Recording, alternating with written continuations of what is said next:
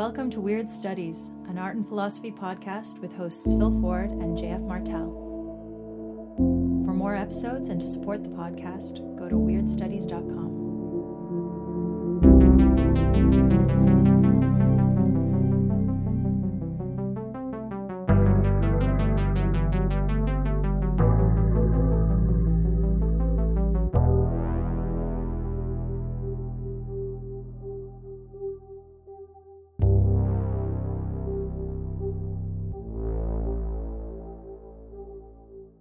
So I'm Phil Ford, and I am a professor of musicology at Indiana University, Bloomington.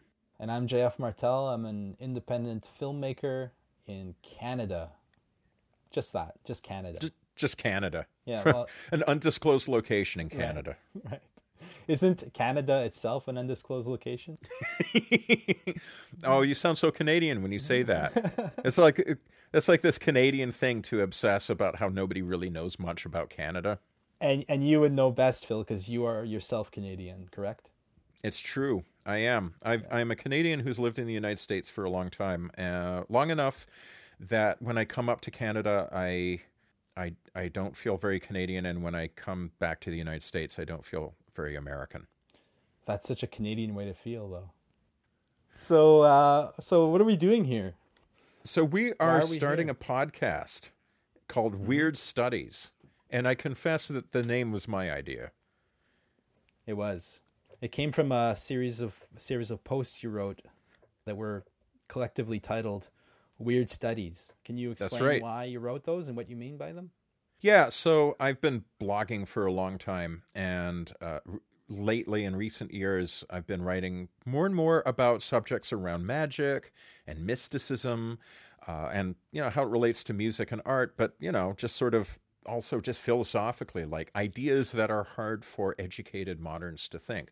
Like, for example, magic is almost the sort of, it's the epistemic other of modernity. It's the thing that's hardest to think. Like, if I tell you, oh yeah, I'm a magician, people assume if I just say that in public, somebody's going to think like, oh, so you do stage magic, you like saw ladies in half, or do card tricks or whatever.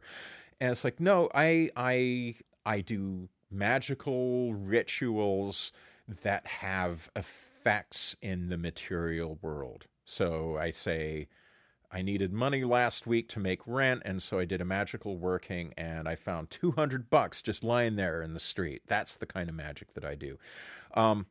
That's a hard sell, epistemically speaking, to most people, right? Because there are just so many very fundamental axioms about how the universe works that breaks. So I'm interested philosophically in ideas that are hard for us to think. And at a certain point, like, okay, if you're in academia, or even if you're not, if you've gone to college at any point in the last 30 years, you know that the formula X studies is like really, really popular in academia. So there's, gender studies and American studies and African American studies. And so it started almost as like a little joke that my scholarly discipline is actually weird studies. And the more I thought about that, the more I actually think like, okay, so I just made that idea up as a joke, but I actually kind of like the idea, so I'm keeping it. And also I found that the URL, weirdstudies.com, was available, so I'm like, yeah, definitely, I'm keeping it. The idea of weird studies, for me, if for a second we decide that it's a thing and not just like a whimsical notion I dreamed up one day, it is that branch of... Let's not say academic. Let's just say intellectual. I mean, that's a really pompous word, but like an intellectual study of things that don't fit. It can be what are called paranormal or Fortean phenomena. It can be things like UFOs or Bigfoots. Big feet? I don't know what the plural of Bigfoot is. Big feet. It can be, those kinds of things, ghosts or whatever. But it can also be a pretty broad range of experiences that just kind of don't fit into our assumptions about the way the world works. And Charles Fort who's gives his name to the term Fortean. Charles Fort was a writer who in the early 20th century wrote a series of books that were based on researches that he did obsessively for years, I believe in the New York Public Library, where he assembled every clip he could find from every newspaper he could lay his hands on from around the world, where something weird happened. Things falling from the sky, for example. That's always what I think of when I think of Charles Fort, is endless lists of objects that fall from the sky. Huge chunks of ice or melons or fish or, you know, whatever. And Fort was, for the most part, not particularly interested in trying to explain these things. He just thought they were interesting. And so he'll just lay them out. He won't tell you what to think. He won't tell you that it's aliens. He won't tell you that it's the space brothers come down to share their wisdom with us. He doesn't believe really in anything. He's just interested in these facts that don't fit. And the point that he makes is that we all have this kind of mental filing cabinet where we put our experiences.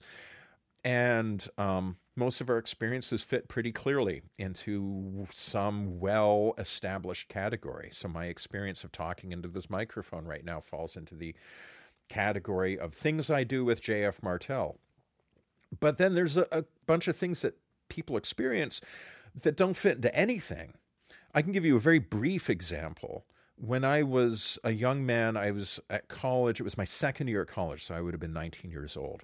And I was partying, and I was out every night till really late, and I was, you know, I was being a typical college sophomore, and I was really shorting myself on sleep. And one night, I was just like, I could really tell that I was profoundly sleep deprived. I was like, I've got to get a decent night's sleep tonight, and so I went to bed. And as I was lying there in bed, my door flew open, and a witch came in and flew round the room. And disappeared through the wall. And I was like, whoa, okay, that's strange. I must have fallen asleep there for a second and dreamed this. The only thing is that, you know, pretty much every time that I fall asleep and I start dreaming, there's a kind of a sense of discontinuity. My eyes close, I fall asleep. I'm never aware of the point at which I fall asleep. But at a certain point, all of a sudden, I'm in a parade or something. It's just different from my room. But this was, I'm looking at the room, and then there's this thing that can't exist, and then it's gone, and I'm still looking at the room. There's this continuity of experience. And so it's like a dream, but it didn't quite fit with the phenomena I think of as dreams. And it certainly didn't fit with any idea that I had about how the universe works. My universe is a universe in which witches don't exist and people don't fly. And they don't pass somehow miraculously through solid walls. And so for years, I just stuffed that experience in the folder marked other or miscellaneous. And I was like, yeah, it was probably some kind of sleep disorder thing. And I've had sleep disorders for much of my life, so that's actually a pretty plausible hypothesis. But I don't really know what that was, and the way I dealt with it is by not thinking very hard about it. And that's a classic example of stuffing it in the folder marked weird. So if you say, well, do you believe that witches exist? No. But you saw a witch. Yeah, but I didn't see a witch because that was a dream. Well, was it a dream? Well, not really, but like, could we change the subject? That's basically the internal monologue that I have. And Fort's point is that we do that on the level of society, that we as a people have certain kinds of experiences that we just don't have a ready explanation for, like, for example, fish falling from the skies. And so those facts are what he calls damned. That's why he called his first book The Book of the Damned, because he wasn't interested in explaining these facts. He just wanted to collect them and hit you with them. And if he had a point, really, it was just to sort of say, there's a wide spectrum of experience that doesn't fit into any category that we can readily manufacture for it. And the way we deal with it mostly is by ignoring it. But that doesn't mean that that stuff didn't happen or wasn't experienced by somebody. So what now? And that kind of is what I want to do with this podcast is ask what now. I think that what Charles Fort was doing, he was performing a kind of experiment, a quantification experiment, whereby amassing enough of these by bloating the weird category file, by bloating it so much that it'd become increasingly harder to ignore it. And I think that that's kind of what happens in a society, that anomalies accumulate, and we do our best to forget them, but nevertheless, the remembered anomalies accumulate to such a degree that a paradigm shift becomes necessary. And that's kind of the way that worldviews seem to change. It's how the birth of modern science happened, right? And my wife once compared it to, like, you know those billboards with they have these vertical panels, like blinds that switch. Oh yeah. So you'll have two billboards in one, right? That's right. So it's kind of like one side is all the miscellaneous stuff, and the other side is the placid, kind of immediately understandable picture of reality. And you can look back at your life and just look at all the stuff that follows the rules of regularity and normalcy, and just see that as your life. But if you were just to pick out all those instances where something weird happened, and you were to line them up all together and kind of just flip and see those things, give primacy to those kind of exceptional moments, your life might look very different. And the world picture that emerges from your life experience might also look very different. And for me, the weirdest, like weird studies, the way I would appropriate for my own purposes, if I were to do such a thing, which I guess I am with this podcast, is that I just want to pay attention to the anomalies. And this is something that it's kind of like my fate in a way, because I've had the weird luck or the bad luck, I don't know, of having had several kind of crazy, nonsensical, weird experiences in my life that I just can't forget. I just can't leave them alone. I had a similar experience to yours with the witch. What I had was a series of classic sleep paralysis episodes. So sleep paralysis is a worldwide phenomenon where a person will suddenly wake up and feel a presence in their room, and usually that presence takes the form of an entity of some sort, like a monkey, like dog, or like a goblin, or a witch, or a man, or a shadow person. And the entity jumps onto the chest of the sleeper and tries to suffocate them. So this is an age-old phenomenon. It was recorded way, way back in antiquity, and it continues to be experienced all around the world today, regardless of cultural boundaries, all that stuff. So I had a particularly intense sleep paralysis episode in the house where I spent my adolescence. So this is the third house I lived in with my my mother and stepfather. This took place in the back room, so a room towards the back of the house that was my room for a time, and eventually became my brother's room. And when it was my brother's room, he had the same experience in the same room. Also, the house was built, it was adjacent to a kind of grove or a little forest. I think you and I took a walk in that forest when you came to Ottawa last year. Oh, yeah. And that forest is adjacent to a cemetery. And the forest is part of an estate that has like this old monastery on it. It's not a monastery anymore, but that's what it was for a time. Anyways, it's a weird hill in Vanier. This is a weird place. So I was in the back room, and in the middle of, I was going to bed. I hadn't fallen asleep. I just kind of laid down, and then, you know, trying to fall asleep. And I felt this thing kind of creep in through the window and then crouch in the corner of the room. And I could see there was this humanoid crouching thing. And then it climbed on top. I remember the feeling of its little, you know, hands on my ankles as it climbed on top of me. I was completely paralyzed. And then it proceeded to, you know, do its thing, like it tries to suffocate me, until finally, through a sheer act of intense, like a crazy act of will, I just sat up and it was gone. What do you do with an experience like that? Well, obviously the phenomenon of sleep paralysis is so prevalent, it's so common, that psychologists can't just ignore it. So it's an anomaly they have to explain. So of course, what they go to is like, let's find a neurological explanation. Let's find some kind of cultural explanation. They've kind of ruled that out because it happens across cultures. So it must be some kind of brain thing that results in the same, or basically like it results in a very specific phenomenological experience that many, many people report in very similar ways. So I recently read a book by Wilhelm Rocher, who is a 19th century philologist. He wrote a book called Ephialtes, a pathological mythological treatise on the nightmare in classical antiquity. And in this book, he looks at all of the mentions of sleep paralysis that come up in ancient literature, so the Greeks and Romans. And he looks at how that phenomenon was understood back then and compares it to the modern pathological understanding or theories about that phenomenon.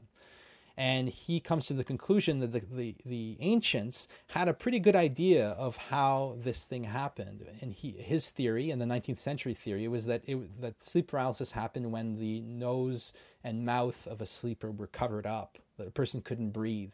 It would result in this type of experience. So, and it got very specific.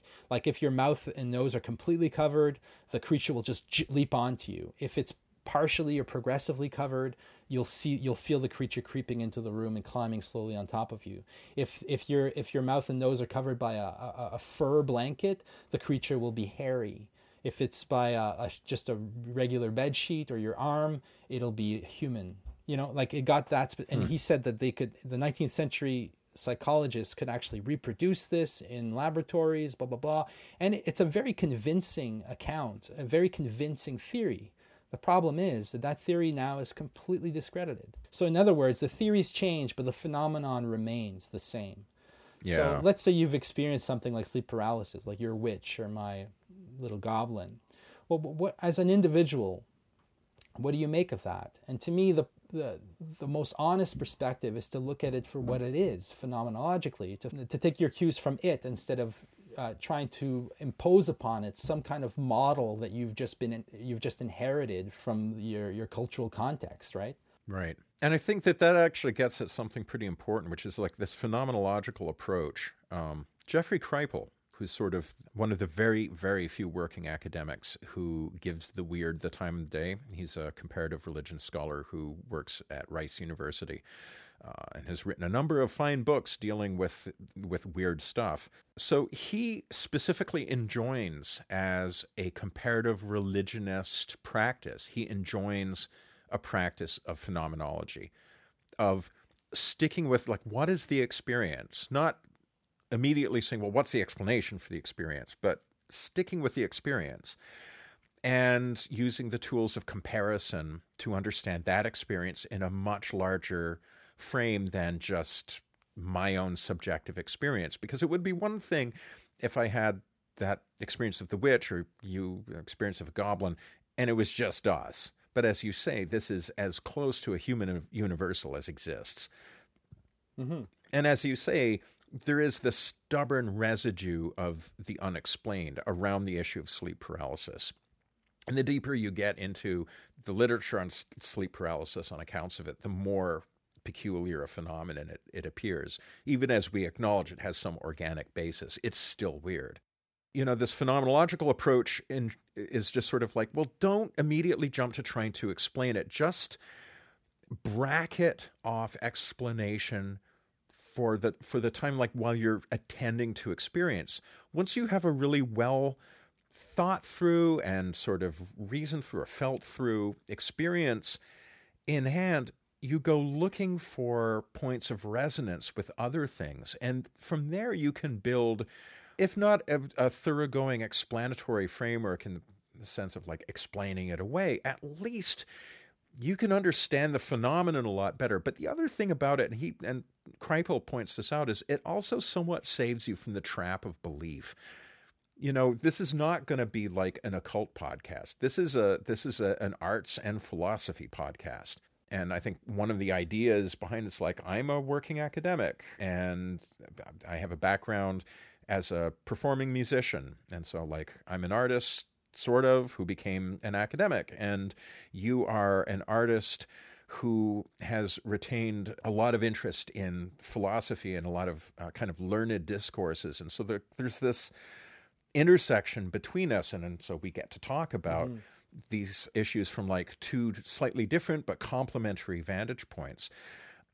we're doing a podcast that's really about like arts and ideas, ideas that interest us, but it's just that the ideas that interest us usually touch on something a little bit strange or something that never entirely settles down into some fully familiar category. But by virtue of the fact that you're not immediately leaping to explanation, you're just happy to hang out in that zone of like, what was the experience and what other experiences does it look like? And what have other people said about such experiences?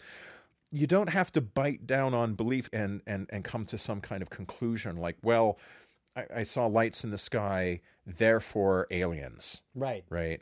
Or I saw a witch flying about my room, therefore witches are real.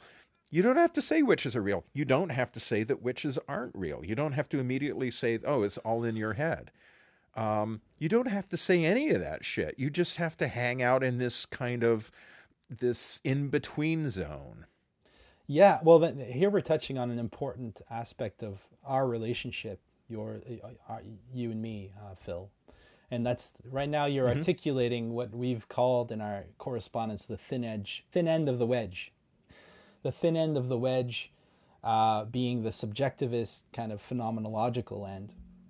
And my tendency is to, as you've pointed out, is to hang out at the thick end of the wedge, which you characterize the more objectivist or realist perspective. So what we mean by that is that for me the weird goes beyond phenomenology.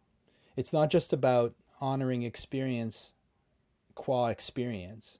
It's about trying to get to an experience of the real as such. And I wouldn't say that every experience is an experience of the real as such, but that the real has layers that we can actually peel and discover. Like, so in other words, if we just stay with, like Kripal does, with the experience itself and just look at the world as a kind of narrative story, composed of human experiences. No experience is superior to another, so therefore all we can do is compare them and find the commonalities or the archetypes at work in them. What we're doing is basically we're just cutting off experience from any type of objective reality. But and that's fine, that's awesome. But what's interesting to me is trying to get to that deeper reality behind the phenomenon. So I remain kind of like realist in the sense that I do think that there is. Like, for example, when it comes to sleep paralysis, I think that the best approach for investigating that phenomenon would be to begin with a phenomenological analysis of what it is, so to look at it as an experience, and then to engage in what could only be called a parapsychological investigation into it to find out what's going on. I like this idea of the thin end of the wedge, thick end of the wedge. The thin end of the wedge is like that kind of bracketed it off, phenomenological attending to experience. And the thick end of the wedge is metaphysics. It's a kind of thinking philosophically about those experiences. And I think that the two are, I mean, we're all about the whole wedge, right? Yes, exactly. Each of us has a tendency. So I tend to start at the thin end of the wedge and you tend to start at the thick. But that's actually, even as I'm saying that sounds like bullshit to me.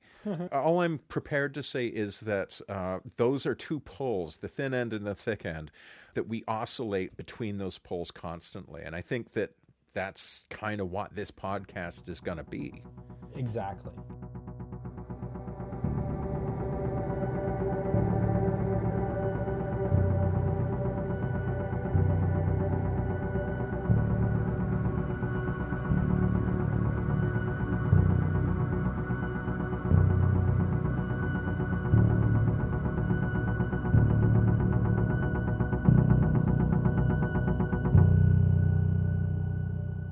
This is actually a real challenge for doing something like this podcast. It seems hubristic to me.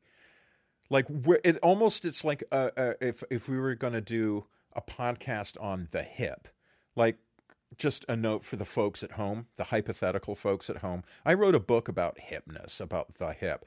People would say, oh, are you writing a book about saying what's hip? And I say, no, I'm a historian, which means that I'll write about what people thought was hip, like, you know, in the 1940s and 50s or whatever. But if you were to do a podcast about what's hip, you're just, that's really hubristic. You're just asking for trouble because everybody's going to be like, well, you're not so hip. How the hell do you know what's hip? And, you know, likewise, we're doing a podcast on the weird. It sounds sort of like we're congratulating ourselves like, oh, we're so weird. We are so out there. There's nothing weird about me. Oh. There is nothing weird about me. I'm a fucking professor. It's just like, there's nothing weird about being a professor. Yeah, or maybe there is, but not in a good way. So, like, there seems to be something hubristic, like, because it's the idea, like, oh, we're going to wrestle it to the floor. We're going to nail it down. We're going to be able to tell you what's weird. And by the very terms that we've established, this sort of sense of the perennially unfileable aspect of existence, it's saying, oh, I promise that we're going to file away all of those perennially unfileable aspects of existence. You can see that it's sort of like you're setting yourself up for failure. That's why you had to dismantle the discipline of weird studies right after creating it, right? That's right. The idea is that you can't use words to get to what's outside of any frame of reference. All you can do is suggest it or allude to it or look for it. No, I think our podcast, I guess it could be construed as hubristic if we claim that we know what the weird is, or that we can find it, or we can identify it, or make it not weird. Or we could say that what we're doing is we're looking for that little rift in things that make them interesting to us in light of our fascination with the unknown. You know, in which case, it's just a cool way of doing a podcast, I think. I can make it a comparison to art, actually. There's an art critic I love named Dave Hickey. He says, you know, there's a fundamental social moment around beauty. It's the moment that I look at something beautiful and I say, oh, that's beautiful. And the moment that you say, yeah, or really, or whatever. But like, it's beauty is in part constituted by that moment that we're engaging with it and we are sharing something. There's an important element of co-creation, that human beings are co-creating beauty. Like, beauty is something that's in the object, but it's also something that we as listeners, viewers, readers are creating with the author. And that to me is like an important function of education. It's one reason why I got into the academic game. I care a lot about teaching. And for me, teaching, even in, you know, sometimes if I'm teaching undergraduates, I will play something and I want them to participate in a moment of beauty with me. And I'll say, that's beautiful. Or I'll say that with more words or different words. But it's almost like when you've got like a little baby and you're trying to get them to try mashed sweet potatoes for the first time. Of course, babies don't like anything. And so you take a spoonful yourself and you go, so good. And you try to convince your baby that if you're enjoying it so much that they'll enjoy it. There's a little bit of that with aesthetic education. Some of it is deictic, where you're pointing to something. You're saying beautiful, and you're trying to arouse a corresponding emotion. You're not trying to brainwash people. You're not trying to put the whammy on people. You're just trying to create a resonance between people, right? Well, getting back to what this podcast can do, what it can't do is nail down the idea of the weird, and what it can't do is establish our own bona fides as the weirdest motherfuckers in the room. But what we can do is we can look at ideas, and including some ideas that don't seem weird at all. Like, one idea we've kicked around for a show is doing a show on cursing, because as you might already have noticed, I love to swear. One thing that we can do is we can talk about an idea like curses, which is not very weird on its own. It can be, yeah. But there's a weird aspect to it. And we can look at that and we can be like, wow, that's pretty weird. And even just that deictic moment of just being like, whoa, weird, is itself a constitutive act. Like, we're participating in that aspect of existence that is elusive, is inherently protean. It's always slipping through our fingers. And I think that the reason it's so important to talk about the weird today as a conceptual category, as a kind of heuristic even, is that we're living in uncertain times. And it's time, I think, culturally in the West, probably worldwide, where we start to think outside the box, where we start to look for new conceptual avenues, new affordances in our mental landscape. You know, there's Timothy Morton. He's a philosopher in the U.S., I believe. He wrote a book called Hyperobjects, where he talks about these objects that are imposing their reality on us, like they're showing us that they're real without a doubt. For example, climate change for him as a hyperobject. It's a reality that exceeds us and that we have to face, but that our current frames of reference can't make sense of. So these hyperobjects come up, and we are forced to undergo a kind of paradigm shift to accommodate their reality.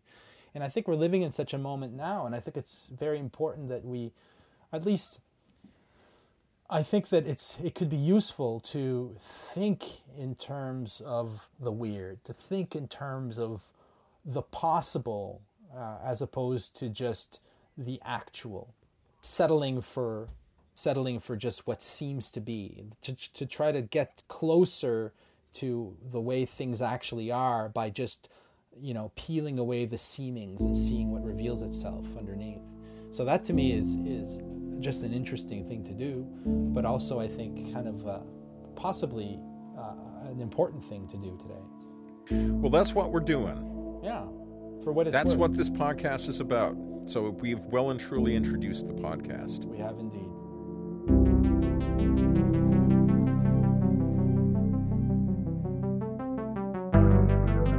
If you enjoyed this episode, consider subscribing to Weird Studies on iTunes, Stitcher, or Google Play. You can also find us on Twitter and Facebook. Music for the podcast is composed and performed by Pierre-Yves Martel. Thank you for listening.